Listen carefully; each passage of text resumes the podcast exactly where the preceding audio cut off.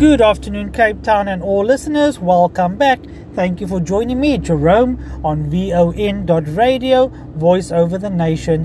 Yes, as predicted, traffic is picking up nicely and slowly. If you are traveling out of the C B D or Cape Town, please note the N seven towards Tableview Atlantis, just before the M nineteen, the Malkbos turnoff. There are still roadworks and there's only one lane operating.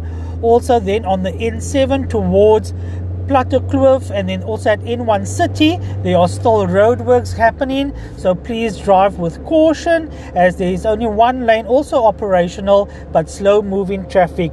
Then moving on to Jagtshoevel, or as I know it as Vanguard Drive, passing Plattekloef just before Jakkalsvlei Road, there's also slow moving traffic, and then also at Valhalla Drive there is a slow build up, so please do expect delays on the N two, and then heading towards the M three and then also the M five, slow moving traffic.